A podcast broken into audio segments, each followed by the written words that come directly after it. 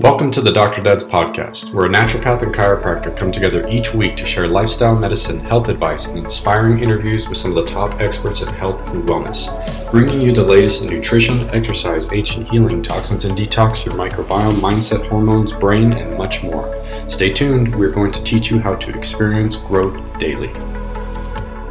What's up, everybody? Uh, I gotta say, I get super excited when we get a chance to talk to another Dr. Dad. Uh, and so we've got a special guest today. David, how are you, buddy? I'm fantastic, brother. How have you been?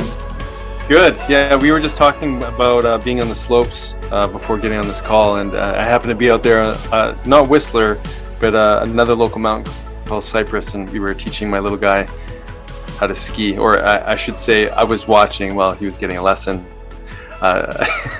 it's funny because when it when it's me teaching him, I, it's funny like all that you know those cool calm parenting skills that you know you really want to show up as they just don't come across all that well when you're trying to teach your little guy to ski so we figured that it was time to put him into a lesson I, have learned that valuable time. lesson. Oh yeah, man, I'm with you. I've learned that valuable lesson. Let yeah, somebody else yeah. teach them; they'll probably listen better. Exactly, exactly.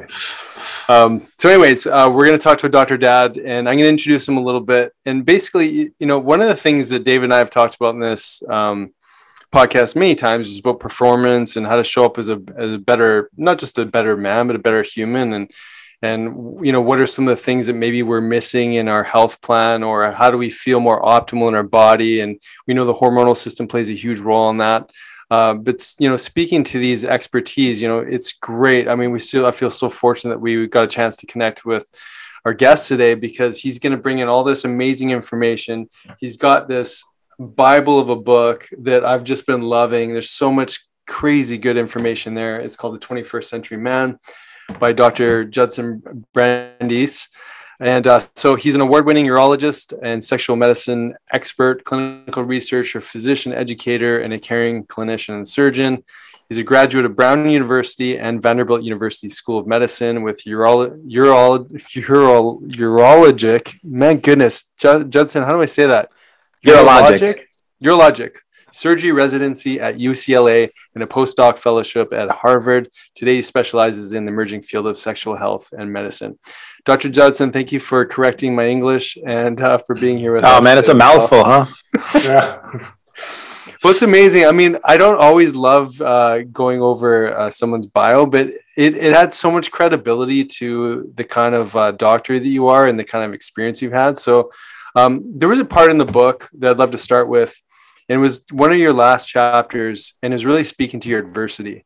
Because I think what's really helpful to, is to you know appreciate the the gentleman that we're speaking to as a as a really compl- uh, you know really uh, an individual who's gone a long way in his field of expertise, but also the man and his character. And you know, you went through some challenging times, you know, kind of dismantling the relationships you have with your current, you know, um, business uh, situation that you're in, and then you went into private practice. Uh, can you can you start off a little bit of just giving people a sense of what life has been like over the last couple of years, and let's dive in.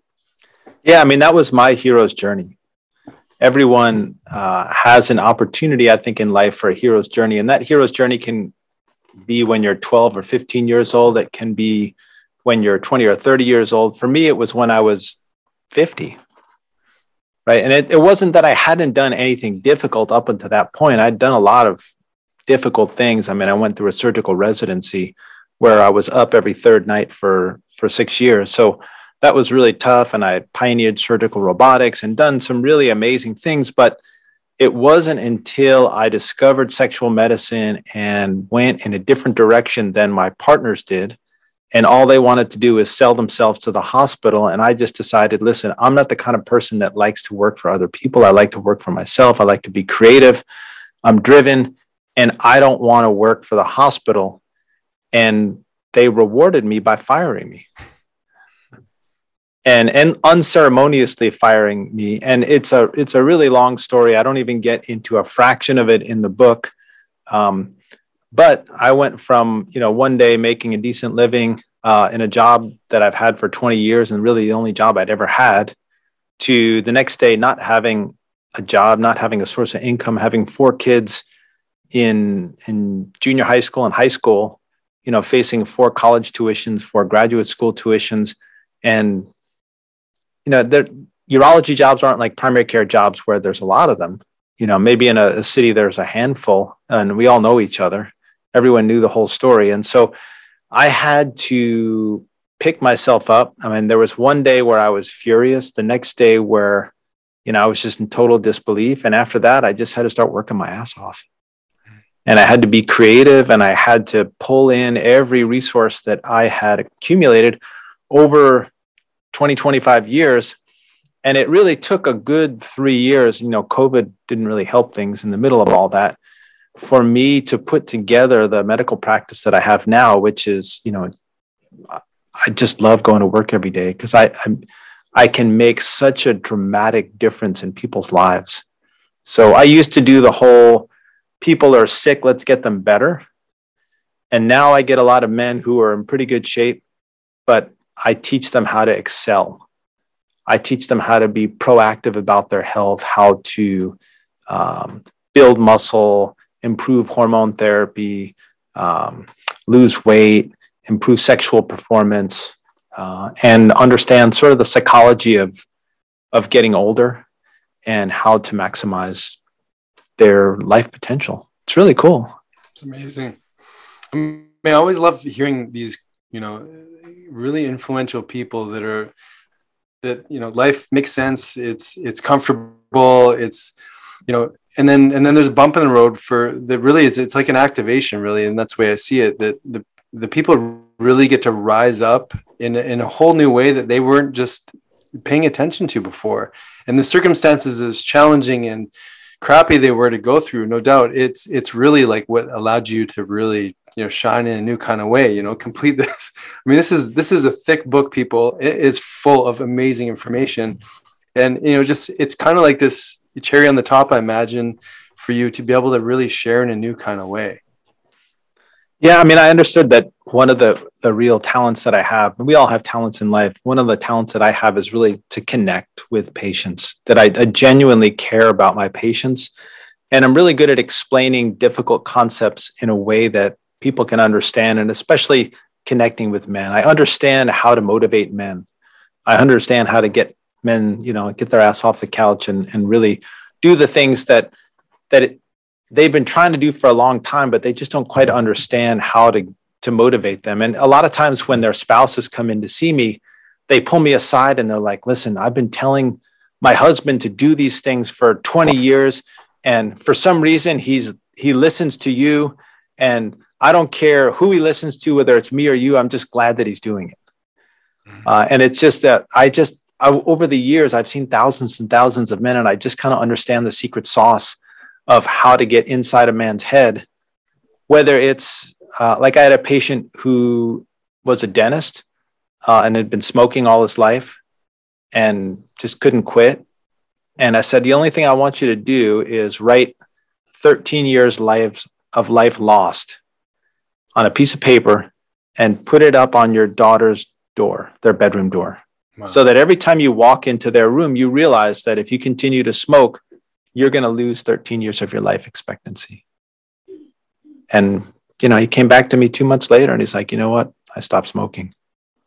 That's amazing. You know, so sometimes it's that. And sometimes it's, you know, there was this uh, patient I had who I could tell he would, and his wife were going in sort of in separate directions. And he was hiding at work. He didn't have to work nearly as much as he was working because he, you know, he was pretty wealthy. And I just looked him in the eye and I said, What the fuck are you doing? And he just was like, You can't talk to me like that. Yeah. And and two weeks later he came in and he's like, you know, I really want to thank you for for what you said to me. And I was like, okay, I was a little nervous about it.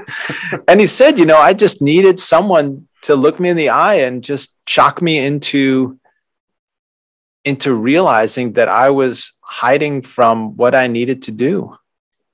And so it's you know everyone needs tough love in in their own way you know including me. Uh, you know i'm not immune to any of this stuff.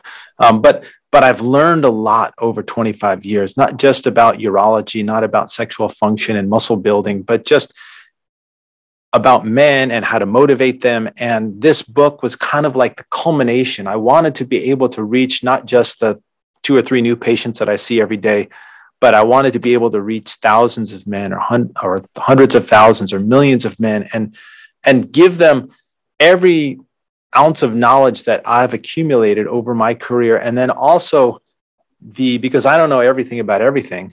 So who's the cardiologist that I turn to when I have questions about the heart, or who's the ophthalmologist that I have questions uh, for when I have issues with the eye. And so this is just my network of folks from Brown, from Vanderbilt, from Harvard, from UCLA, from private practice up in Northern California, because we have a great medical community up here, and just kind of the accumulated intelligence of all those people. Yeah, it, it really felt like, you know, going through the book, it really felt like it was it was a tribe. Like it was this massive community that was you know supporting the work that you're delivering to the world. And i mean it really feels like yeah hey i want to learn a little bit more about i don't know um, yeah muscle building or i want to learn a little bit more about heart health or want to learn a little bit more about something. And, and just the way that it's laid out i think is really it's a it's practical it's it's very informative. And so there's a lot of nuggets in there i think they're going to be really helpful for so many men uh, and women too. I mean and you know i love the stories you shared about that you know really knowing how to build that rapport to connect with someone in order to elicit or support a change to take place. Because i mean how many times like all, all of us men see often the wives come into the clinic first and they start talking about their their husband and saying i would really love to see my husband change uh, maybe some behavior. And sometimes it you know takes that little bit more provocation as a man to like you know snap out of it. You know there's there's something within you that's calling you forward to be a better you know a better version of yourself. So I love that. I want to get some. Of, yeah, yeah go, sorry, ahead, go ahead. Go ahead. I, I mean, gonna, yeah. An, an amazing gizmo I have in my office is a, an in in body body composition analysis machine. Right. Yeah. So you know you can see what the percentage of body fat is, how much fat you're carrying, what your left arm is, what your right arm is, what your legs are.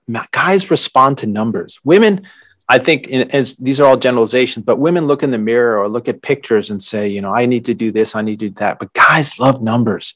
Mm-hmm. And when you can move the numbers for them, they really get motivated. Uh, and I've had just like, I have this series of men over the age of 60 where I have a, a muscle building and fat loss and overall health protocol where I can build five to 10 pounds of muscle in men over 60 while I'm losing 10 or 20 pounds of fat for them it's just astonishing. And it's just like these guys just like blossom. It's really just amazing. That's awesome. Well, that's that's one of the questions I want to dive in uh, with you a little bit more in, in detail. Um, and then, what, but what I want to do is just go through some of the more common, I guess, complaints that men have. You know, when they hit their forties and things start to to go south, so to speak. Um, but before we go there, David, do you want to do you want to lead in with anything? No, I'm just listening to him talk. I have a couple questions just off what we're talking about before we jump ship to something else. Is you know you're a creator, right? And that's a big part of who you are. Did you see a big change when you went from you know the the hospital type setting and you got to like step into this this private practice of getting really to just kind of shine through with what you were wanting to do? Like, I know that you've come a long way in just three years, but what's it like now for you, man? Yeah, you know, it was I was kind of dragging my group along because I had a lot of the really innovative business ideas. I've always been one of these people that sees sort of what's coming down the pipe. Like we had the second Da Vinci surgical robot in the country. I was one of the first private practice guys in the country to use um, MRI guided prostate biopsy system. Uh, I was about to initiate a DNA testing, RNA testing of uh, microbiology uh, before I left the group. I mean, I'm just like, I, I see technology and I'm like, God, that's the thing that's going to be next. And so now that I don't have anyone to slow me down, uh, it's, it's really amazing what I'm doing. I mean, I have this study called the P-LONG study, which is a penile elongation and augmentation study.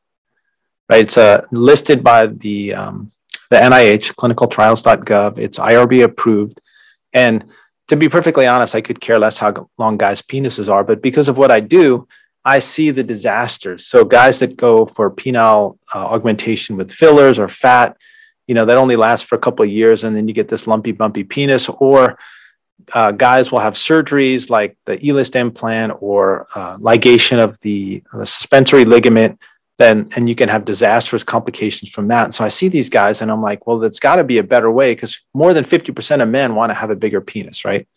300,000 women a year get breast implants. So let's not be judgmental, right? you know, more than 50% of guys want to have a bigger penis. So I use the combination of PRP. I have a double spin, uh, high volume PRP um, machine and a traction device and a suction device and a supplement that I make called Affirm, which is a nitric oxide boosting supplement. And I'm getting amazing results, improving both length, girth, and function of the penis. so that was just like, you know, an idea I had. I connected with Charles Runels, who invented the P shot and the O shot and the vampire facelift. Um, you know, he gave me a little bit of money and some kits and, and, uh, and off and running. And you know, by the end of the year at the Sexual Medicine Society of North America meeting, I'm going to be presenting this data. And it's like, guys have been trying to get their penis bigger for 2000 years. And here I am in San Ramon at this, you know, little office and figured it out. That's awesome. so, that's amazing. I mean, it's like what you, the hell? You're gonna have you're gonna have people wondering like what are what are some of those results? Like what are what are you noticing? What what are the yeah, we're getting about uh almost an inch in length and about a quarter of an inch in girth over a period of about seven months. Hmm. And it's symmetrical growth, whereas some of these things, like if, if you squirt filler or uh, fat in a penis, you get a thick shaft, you don't get any better length, and you still have a thin head, so it looks like a pig in a blanket. Wouldn't want to eat it, but that's what it looks like. Oh man. Well that's, that's awesome. So you get you're outside of your box now and i'd imagine that like you're just shining man and i bet you're yeah i mean i had a, another study i presented at the smsna uh, a couple months ago on using high intensity focused electromagnetic waves so something called the Emsella chair um, to improve the intensity and duration of ejaculation. Oh wow. You know it's the first technology ever to improve ejaculation and orgasm which you know i'm not curing cancer but it's something. The quality of life, man. I mean, that's yeah. And you know, I had a patient uh, a couple months ago. He's a 65 year old attorney, hadn't had an orgasm in in five or six years, and uh, you know, he came in to see me uh, a couple weeks after we had started treatment, and you know, I could see a tear in his eye, and he just came and he gave me a big hug, and he said, "You know, it's the first orgasms I've had in, in five or six years." Wow. I mean, it's just really cool. I mean, it just it. Um, you know i'm, I'm giving people back a part of their life that's really important to them that that gives them quality of life not just quantity of life mm-hmm. I love that we, when we got into the male male sexual health problems, we just hit the ground running, went right to penis length, and I think that that's a that's a fun way to start. Um, what you know, what is the what's the expected frequency for someone to come in for those treatments? Yeah, even for the the other elder gentleman that you spoke to. Yeah, once a month. Well, so uh, for the P-Long study, it's PRP once a month for six months, and the traction, and the suction, and the Affirm supplement. Cool. So there, where where are we injecting the the PRP? And for people who maybe don't know what that is, platelet-rich plasma. Um, are we are you talking just under the like is it a subcutaneous injection? No, no, it's in the corpora. So the so the the penile anatomy, you have three tubes. You have a left and a right tube. Those are the, called the corpora cavernosa or the erectile bodies. And those are the ones that fill up with blood and feel firm. And they have a really tight, uh, thick um, fascia around them. And then the urethra is the tube that goes below the corpora. And uh, the joke is always that, you know, God was an engineer because he put a recreational line through, I mean, uh, put a waistline through a recreational area. right. And so well, you know, so platelets in the body have two functions. So I don't probably most people out there don't know what PRP is. So PRP is platelet rich plasma and PR platelets have two functions. One is to cause a clot, but the second is really important also and that's to initiate proliferation of cells.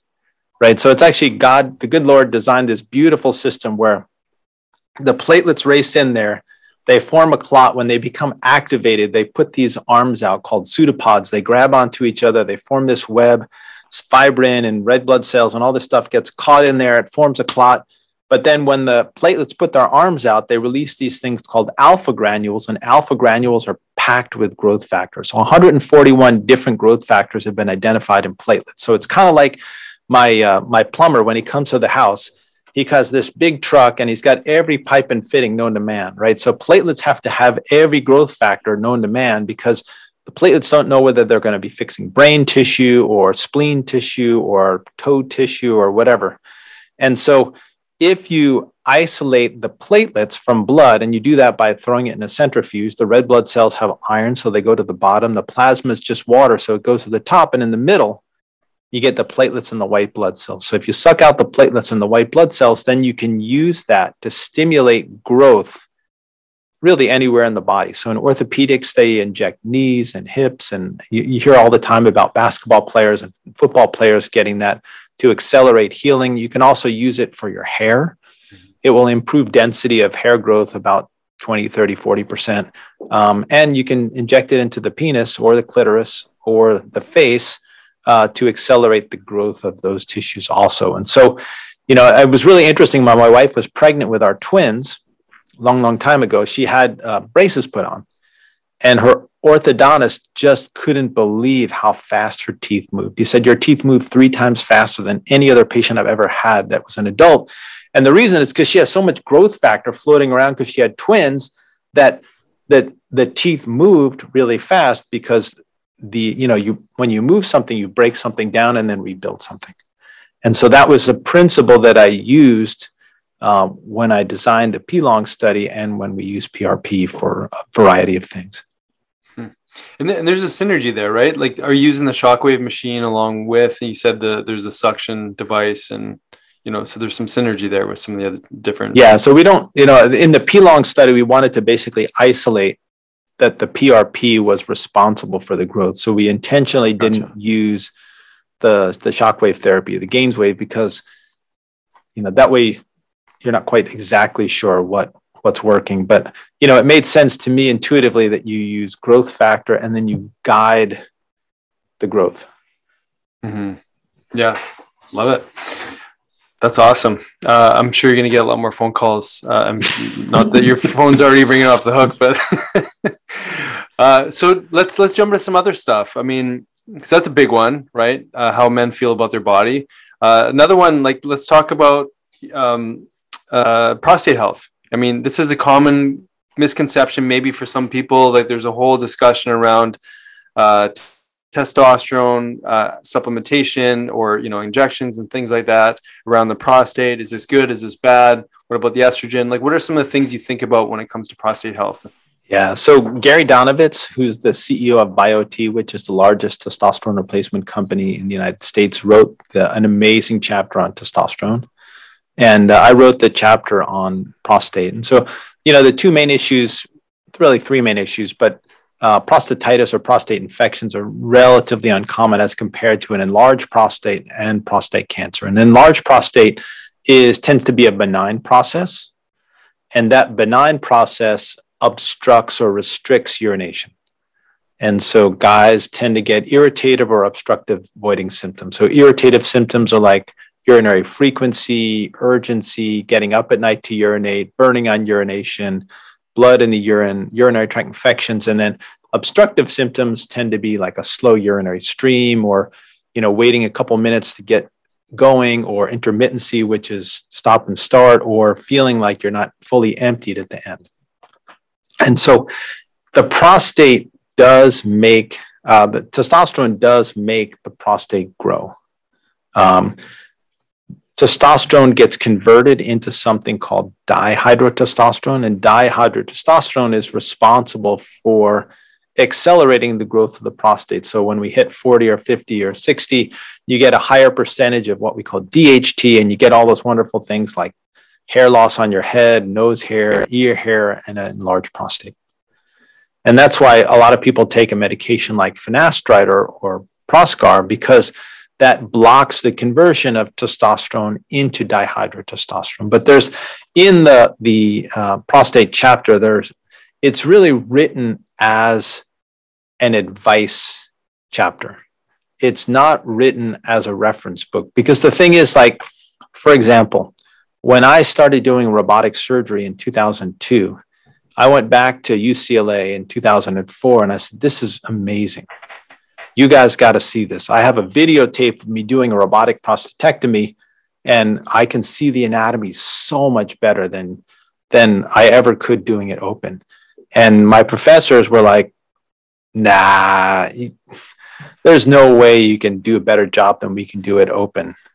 And then two years after that, all of a sudden they decided, wow, you know, not from me, but like watching, maybe watching from some other people, you know, this is great. And then two years after that, they're teaching everyone how to do it. You know, same thing with UCSF. I used to get the referrals from UCSF in 2003, 2004. And then by 2006, you know, all of a sudden they become the experts. So the chapter is filled with stuff that like will probably be standard of care in two, three, four years. For example, in the in the chapter, I say anyone with an elevated PSA, if your urologist wants to do a prostate biopsy, make sure you get an MRI before you do that.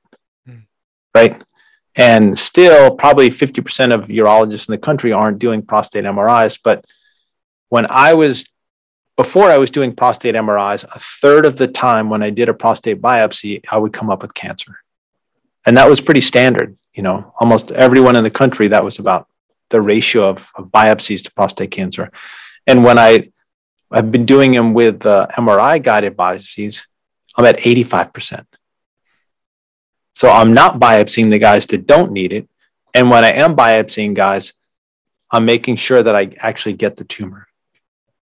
So, but that's not quite standard of care. It'll probably be standard of care in a year or two or three because not everyone has the technology. Um, there are still sort of papers to be written. But as a private practice urologist who kind of understands how technology evolves, I can say what I want. I can give you my opinion. And that's that's the beautiful thing about this book is that they're experts in every field relating to men's health, but no one in the book is is held back because they're at a fancy university or they're going to be criticized by their colleagues for what they're saying. Love it. Go ahead, David. No, and that's beautiful. We need that. I mean, like kind of like you were talking earlier, there's a lot of hurdles to jump for a lot of people because they're afraid of saying something because of an invested interest they have in something, or they don't want to offend this or legals and stuff like that. So I love it that you got all these people in this book to really just share the medicine of what is needed and, and where to i mean just the prostate thing like get an mri before you do a biopsy i mean that's huge most people don't know that and they're just going to take the advice of their doctor and because apparently i guess we know everything right? And so that's typically what happens. I mean we've all probably heard horror stories from patients that come in where they did things that were like oh my god why did you do that? Um, but yeah man it's huge. I mean this information needs to be shared. And my hat's off to you man because this stuff's so important. And it's almost yeah. like you have the, the man's bible to take care of himself man. Like, yeah the um, uh, randy hetrick the, the head of trx called it the dude bible. Yeah love it so you know and i th- you get to a point that, it, that i think is really important you know as all three of us being doctors that I, I don't believe in the model of you know the doctor on the top of the hill telling everyone what to do um, especially in this day and age with health insurance, which fortunately I don't take health insurance anymore. But they Cerner did a study, looked at 100 million charts, and figured out that people are at their doctor's office for 16 minutes and 14 seconds, which is not a lot of time. And so I encourage my patients to form a partnership with their doctor. And what I mean by that is it's your job to give your doctor the information that he or she needs to do a really good job taking care of you. And what that means is you come in with your medical history, you come in with your medications, you come in with your labs, you come in with your imaging studies, you come in with a history of present illness so that you say, you know, I hurt my back a week ago. It hurts more on the left side than the right side. It started out as a 10 out of 10. Now it's a five out of 10. I took Advil. I had a similar episode like this 10 years ago and I got an MRI and I want to get an MRI. And then you come in with a list of questions and you type it all up and you hand it to your doctor at the very beginning of the visit. You'll get a big smile from your doctor. Your doctor, like, I have a dictaphone. I just voice dictate. It'll take me three or four minutes to pull through all the pertinent information. And guess what? All of a sudden, if I only have 16 minutes to see you, I got 13 minutes to ask you a bunch of more follow up questions, formulate a plan. tell you what I think I'm going to do, prescribe some medications, tell you about the side effects of the medications, and then give you an opportunity to ask questions. But if that doctor has to sit there and, and pull information out of you, at 15 minutes, he's going to start looking at his watch, going, I got another patient uh, coming to see me, and uh, I don't really have time to explain everything to you. So, you know, don't go in there talking about the weather, talking about, you know, your cat. I mean, my lawyer is $750 an hour. I know it's like 12 bucks a minute when I go to see him. And I'm not going to talk about my pet cat or the, the 49ers. You know, when I get there, I see this little meter running and I'm down to business. You know, that's the way you have to be with your doctor. You know, you want to make sure that you get the most out of that visit and you're there to take care of yourself. I love that. Such a good message, especially the partnership. You know, I mean, I think for too long, doctors have been that sort of pedestal, and and I know in my practice, I've always tried to make make an effort to really communicate that, you know, you're my boss. I'm here for you, so let's let's make the most of our time together, and uh, and let's really dig in and get to the root of what's going on. So I love you that. know, and and information's you know ubiquitous now. I mean, there's it's a, like when I was at Harvard doing research, Harvard Medical School Library had a million volumes, and people around the world would come to spend days in the Harvard Library looking stuff up. Right. But now you got a little cell phone that has as much information as the Harvard Library has. So my, my patients come in with stuff all the time. And I love it because I mm-hmm. can't be looking at everything on the internet. So sometimes I'm like, well, you know, I actually know what this is you know, if you look at the ingredient list, it's the same as this. And sometimes I'm like, you know, this is just a scam. These people are just a, it's just a marketing ploy. And sometimes I'm like, you know what? Uh, let me, why don't you leave this with me? I'm going to look it up and I'm going to see if there's any, any merit to it. I mean, someone uh, about six months ago was asking me about Botox for erectile dysfunction. And I, you know, I thought about it. I'm like, you know, the mechanism of action might make sense. I really, I looked up some stuff. I didn't, there really wasn't that much in the literature. And then lo and behold, a week ago, there was an article that came out that was really well done that talked about Botox uh, injections for men who, um, you know, had erectile dysfunction. And it was marginally beneficial. It was a fairly significant dose of, of Botox, so it's not cheap, but in the right patient at the right time, it might make sense. So it's always, you know, for me, it's always important to listen to my patients and listen with uh, to the things that they bring in to me. Yeah, I love that. So, I mean, you brought you brought the next topic up that I wanted to, to address, and that's erectile dysfunction. So, you know, what are some of the key things that you might um, illuminate for people when they're coming in with that uh, symptom? Yeah. So the the key thing for me, uh, one of the key things for me is erectile dysfunction is a circulation issue circulation problem. Okay.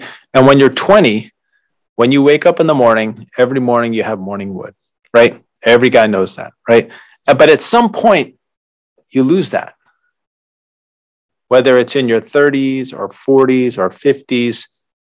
So you have to take notice of that because that's the first sign that things aren't working that the way they should be. Right? That's the first sign that your circulation is declining. And that's a great time to do something because guess what?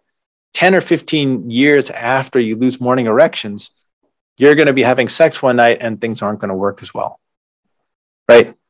And if you had done something 10 or 15 years before, like clean up your diet, exercise more, stop smoking, you know, get out of that super stressful job, uh, take a nitric oxide booster. So I make a supplement called Affirm from Affirm Science that's a nitric oxide booster that improves circulation naturally. You know, it's basically beets and watermelon. Those are the simple things that you can do that will push back that day when things aren't going to work. Because for everyone, at some point in your life, things aren't going to work as well as they used to. Okay, but then say you're in your mid 50s and you have those nights where things aren't working anymore. Guess what's going to happen 10 years after that? So in your 50s, one or the one or two millimeter arteries that go to the penis are getting blocked. But in your 60s, the three to four millimeter arteries that go to your heart, called the coronary arteries, are going to get blocked. So if you don't wake up and understand that you have a circulation issue in your 50s, then you're going to have a really big circulation issue in your 60s. And no one likes to really think about that, right? Like it's it's not cool to think about erectile dysfunction as a circulation issue. For example, like say you're at work and uh, you got to take your dad to the cardiologist, right? And you tell everyone in the office, "Hey guys, you know, listen, I'm going to be out this afternoon. I'm taking my dad to the cardiologist. He's having some heart problems. And everyone's like, oh, that's so nice. You know, what a good son. You're taking your dad to the cardiologist. Then the next week, you're like, hey, guys, you know, listen, uh, my dad, he's got to go to the urologist. He's got erectile dysfunction.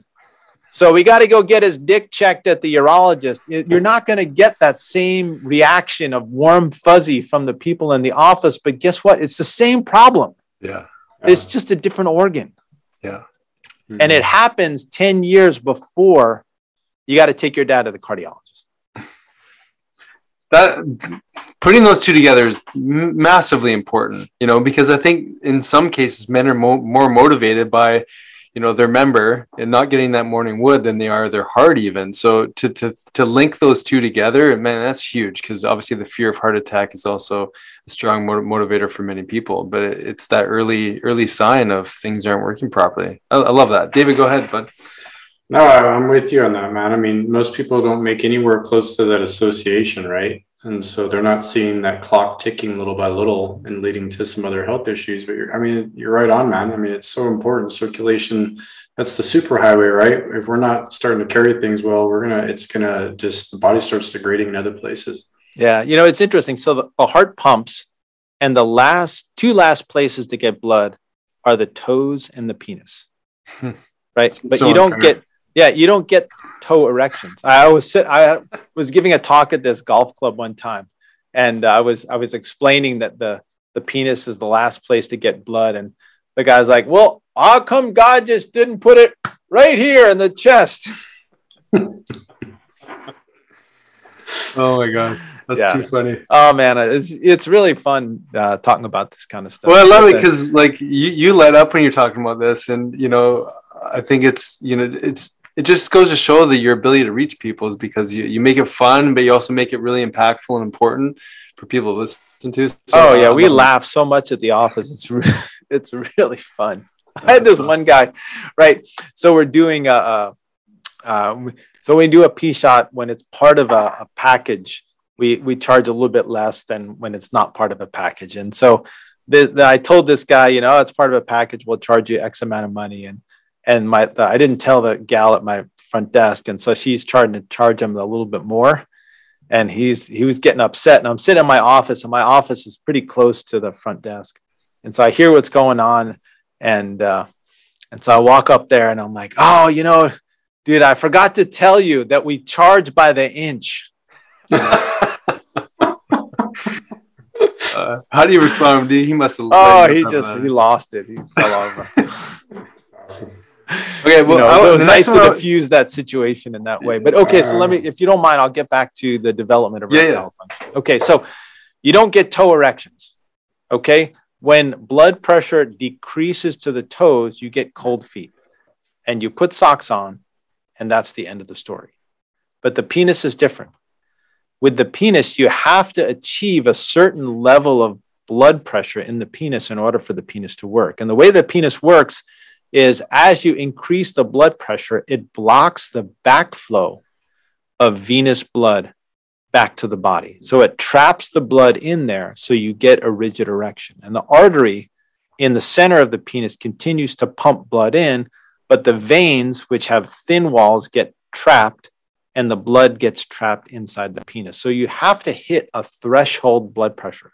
So think about it this way if you're on a burning building and the next building is six feet over. If you jump six feet, then you're in good shape. If you jump five feet, it's a long way down. So in the penis, if you achieve a blood pressure of, say, 100, it's a good night. But if you achieve a blood pressure of 95, it's not going to be a good night. And so the goal of when a patient comes into my office is how can I improve the blood pressure in the penis and how can I eliminate things that will decrease the blood pressure to make it more difficult. So things like stress, anxiety, um, create adrenaline, epinephrine, or cortisol, which decrease blood flow to the penis. So that's part of it, the psychological aspect. And then there's a whole physiologic aspect, which includes nitric oxide boosters like Affirm, PDE5 inhibitors like Cialis and Viagra, and then regenerative urology treatments, which is what really attracted me to go into sexual medicine, which is like low intensity shockwave therapy, platelet rich plasma, uh, penis pumps, and then some other really interesting uh, things like peptides and stem cells and uh, I'm doing uh, high intensity focused electromagnetic wave trials to see if that improves erectile function. I mean, it's really, it's uh, it's a really exciting field. It really is. Mm-hmm. Yeah, no kidding. So I, go ahead, Nick. I just want to ask, like, I mean, the sheer number of people with cardiovascular disease, and you and you spelled out really well in the book too. I mean, just the amount of people on blood pressure medication. You know, what kind of impact is that playing on on oh, erections? gosh, I hate. Okay, so uh, let me explain blood pressure medications. And blood pressure medications aren't bad. High blood pressure is bad. Okay, but when you get put on a blood pressure medication, it's kind of a slippery slope down. So your heart is a pump and as it pumps blood, it pumps blood into blood vessels which have a certain resistance. And when you're younger and the blood vessels are more elastic, that resistance is lower. So you get much better perfusion of blood out to the periphery. Okay, but as you get older, the blood vessels get more stiff. And so there's more resistance. So the heart has to pump harder. And when the heart pumps harder, we call that high blood pressure. Okay. And your body measures blood pressure in two places it measures it in the neck, in a place called the carotid body, and it measures it in the kidneys. Okay. And the reason for that is because one, blood pressure in the brain is the most important thing. If you lose your brain, then, you know, life's over. Uh, and the second most important, not second, well, one of the second most important places is the kidney because the kidney uh, monitors electrolytes, monitors blood pressure, and removes waste. And so those are three really super essential functions. And so that's why your body monitors blood pressure there.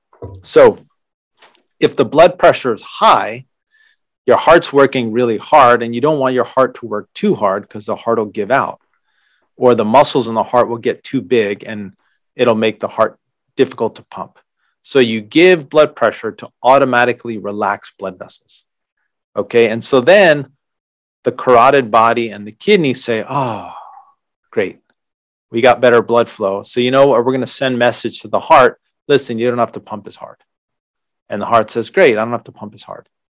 But the hands, the toes, and the penis are like, what's up with that? You know, we're not getting the same blood flow that we used to get. But they have no way of communicating that to the heart because the carotid body and the kidney override everything in the body. So, any blood pressure medication that you take, if you look at the list of side effects, it will include erectile dysfunction. So, what I what I like to do is to use nitric oxide. And when I was at UCLA, my professors won the Nobel Prize for discovering nitric oxide as a second messenger, mm-hmm. and they discovered the mechanism of action of Viagra. And if you take a nitric oxide booster, you increase the transmission of signals between nerves and blood vessels. And so you open up blood vessels naturally, not just blood vessels centrally, but also peripherally. So, for example, my blood pressure usually runs 120 over 70, but I take two Affirm tablets at night and two Affirm tablets in the morning. And this year, my blood pressure was 110 over 65. And I routinely get my patients off at least one blood pressure medication. You shouldn't just start taking Affirm and then go off your blood pressure medication. I have them take their blood pressure every day, morning and night, with the same blood pressure med- machine at the same time while they're on a nitric oxide booster, and then ask their physician permission to try to get off one of their their blood pressure medications and if their blood pressure stays at a reasonable level then they can get off those medications. And if not then then don't do that. But you know i don't tell a patient to not to do what their primary care doctor told them to do. But uh, if you do it in an intelligent way and you involve the primary care doc or the cardiologist as part of the team i've gotten a lot of patients off their blood pressure medication. It has a very positive effect on erectile function awesome. Doc, I'm curious, since we're talking about circulation, nitric, nitric oxide, and things, how do you feel about red light LED therapy? I love it. Yeah. You know, red light boosts mitochondria, and mitochondria are the powerhouse of cells. And another thing that I put uh, a lot of my patients on, uh, there are really two supplements that are by far and away have the most data. One is nitric oxide boosters, and the other is creatine and uh, and you know I focus on a, muscle building in a lot of my patients, especially like you know mu- everyone talks about muscle building in 20 year olds, 30 year olds. If you want to build muscle in a 20 year old, send him to McDonald's and then send him to the gym. you know, any idiot can build muscle in a 20 year old. I mean, if you want to look like Mr. Olympia, it's a different story. But you know, I mean, 20 year olds have a testosterone of 900. Uh, everything works. Okay, but I deal with a different population. My guys are over 50, and it's hard to build muscle over the age of 50, right? Your nerves don't function as well, your intestines don't function as well, so you don't absorb protein as well, you don't absorb macronutrients as well. Your mitochondria don't kick out ATP like they should your Golgi apparatus and your endoplasmic reticulum don't make proteins like they're supposed to. Your DNA is getting damaged. You get chronic inflammation from eating all the crap that we all eat. Because even if we try to eat well, there's plastics and all this kind of stuff floating around. And so it's hard to build muscle after after 50. And guess what? Your testosterone drops one or two percent a year. Your insulin-like growth factors dropping. Your human growth hormones dropping. Everything's dropping. And guess what? Soon you're going to drop too but there are things that you can do to extend your health span, not just lifespan, but health span, right? Your ability to stay healthy and active. And when I when I see my patients in their late 60s and 70s, a lot of these guys, you know, I'm in the Bay Area. There's a lot of affluent people. They're really interesting people. They're Google, Apple, Facebook, Lawrence Livermore Lab, Oracle. They want to enjoy the rest of their life, right? And how do you enjoy the rest of your life?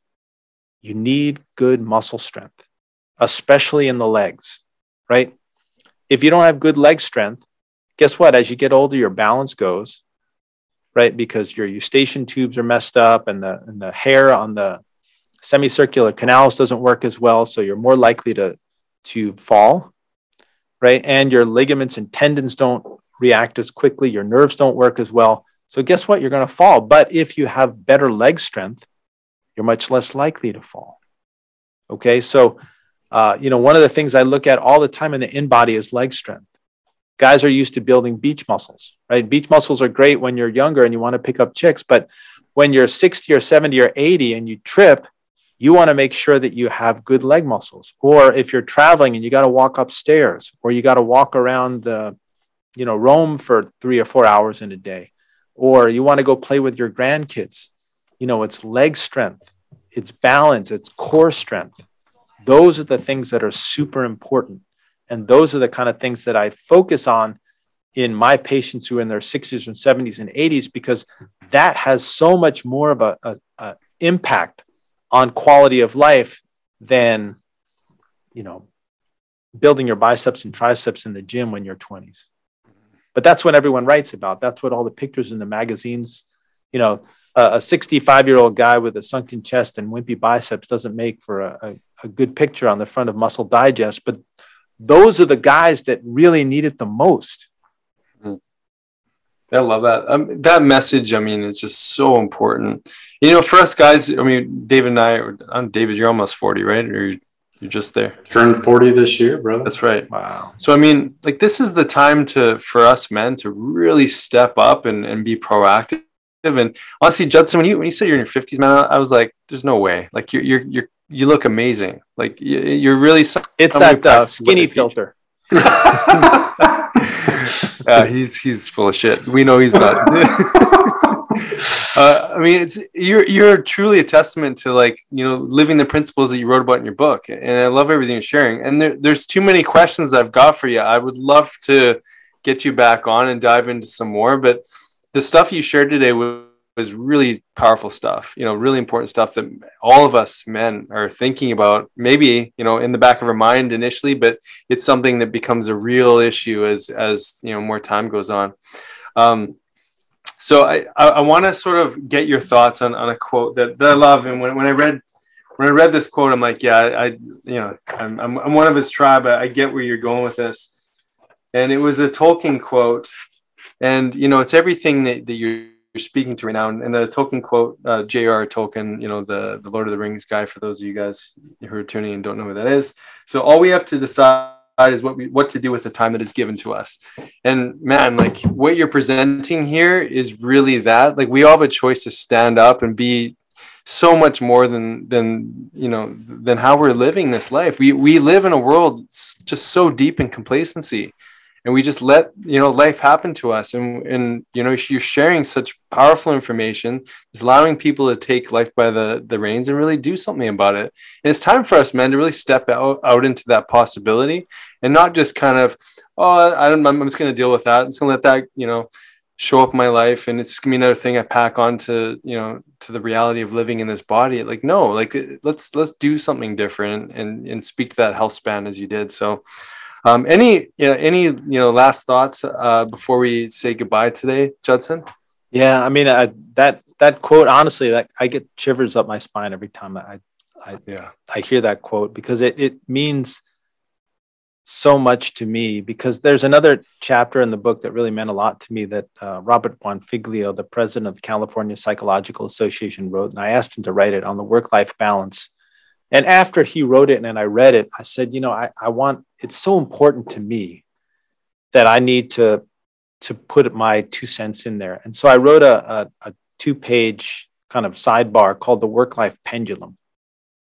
Because to me, there's never really a balance. Very, very few people I've ever met that said, you know, I'm perfectly balanced between work and life Hmm. you know, for me, it's always a pendulum. Like either I'm working too much and I have to pull back, and then, you know, not that I'm spending too much time with the kids, but you know, the demands of work need to take over. And so it's like you all you hope that the pendulum doesn't swing too far into divorce or you know into losing your job because you know you're goofing off at work uh, you just try to keep that pendulum in some sort of reasonable range so that you can um, you can have the best of both worlds. But the other theme that i use to frame the book is the hero's journey. And uh, you know i when when your listeners get the book i'd recommend that they read the because it's a massive book over 900 pages but it's not 900 pages for everyone. Read the introduction read how to read this book and then read the first chapter, which is the hero's journey, and then go through the table of contents and find the chapters that really relate to you. But the concept of the hero's journey is that you're the hero of your own journey. You know, Tiger Woods, you know, he's a hero, sports hero, but he's got his own journey. He's got his own problems, you know, or uh, any anyone that's in the news that you think is great they have their own journey, they have their own problems. No one's goes through life and has everything perfect. But it's up to you to focus on yourself and the decisions that you make because you can be the hero of your family, you can be the hero of your workplace, you can be the hero of your community or your church or your, you know, wherever you associate with people, you can be the hero and the decisions that you make and how you allocate your time and your energy really uh, can be impactful. And so, really focus in a mindful way on the decisions you make and how they impact you and the people around you. Love it. And that's really what the book is about is to help you take good care of yourself so that you can take care of yourself and you can take care of other people around you. It's amazing. Doc, thank you, Dan. This was awesome. It was a blast hanging out with you today. Hey, thanks for having me. Mm-hmm. Yeah, it it's, a, a pleasure. Know, I, I love that before we got a chance to connect with you on, on the, the call here, you send a picture of your gorgeous family. You know, you, you're truly a family man, you know, not, not afraid to, you know, speak his truth to the world and and you know no doubt your uh, passion for for what you do is rubbed off on your children and um, thanks for being a doctor dad man like it's oh it's thanks a lot but you know you. i send those pictures but you know that's like the what we look like on our best day no, there's a lot of work that goes into like gathering all that and yeah no it, I, I get uh, it yeah i get it so but anyway yeah, that's a Facebook moment for you right there. Yeah, that's it. That's where we're living our best life and on Facebook. And, beautiful pictures.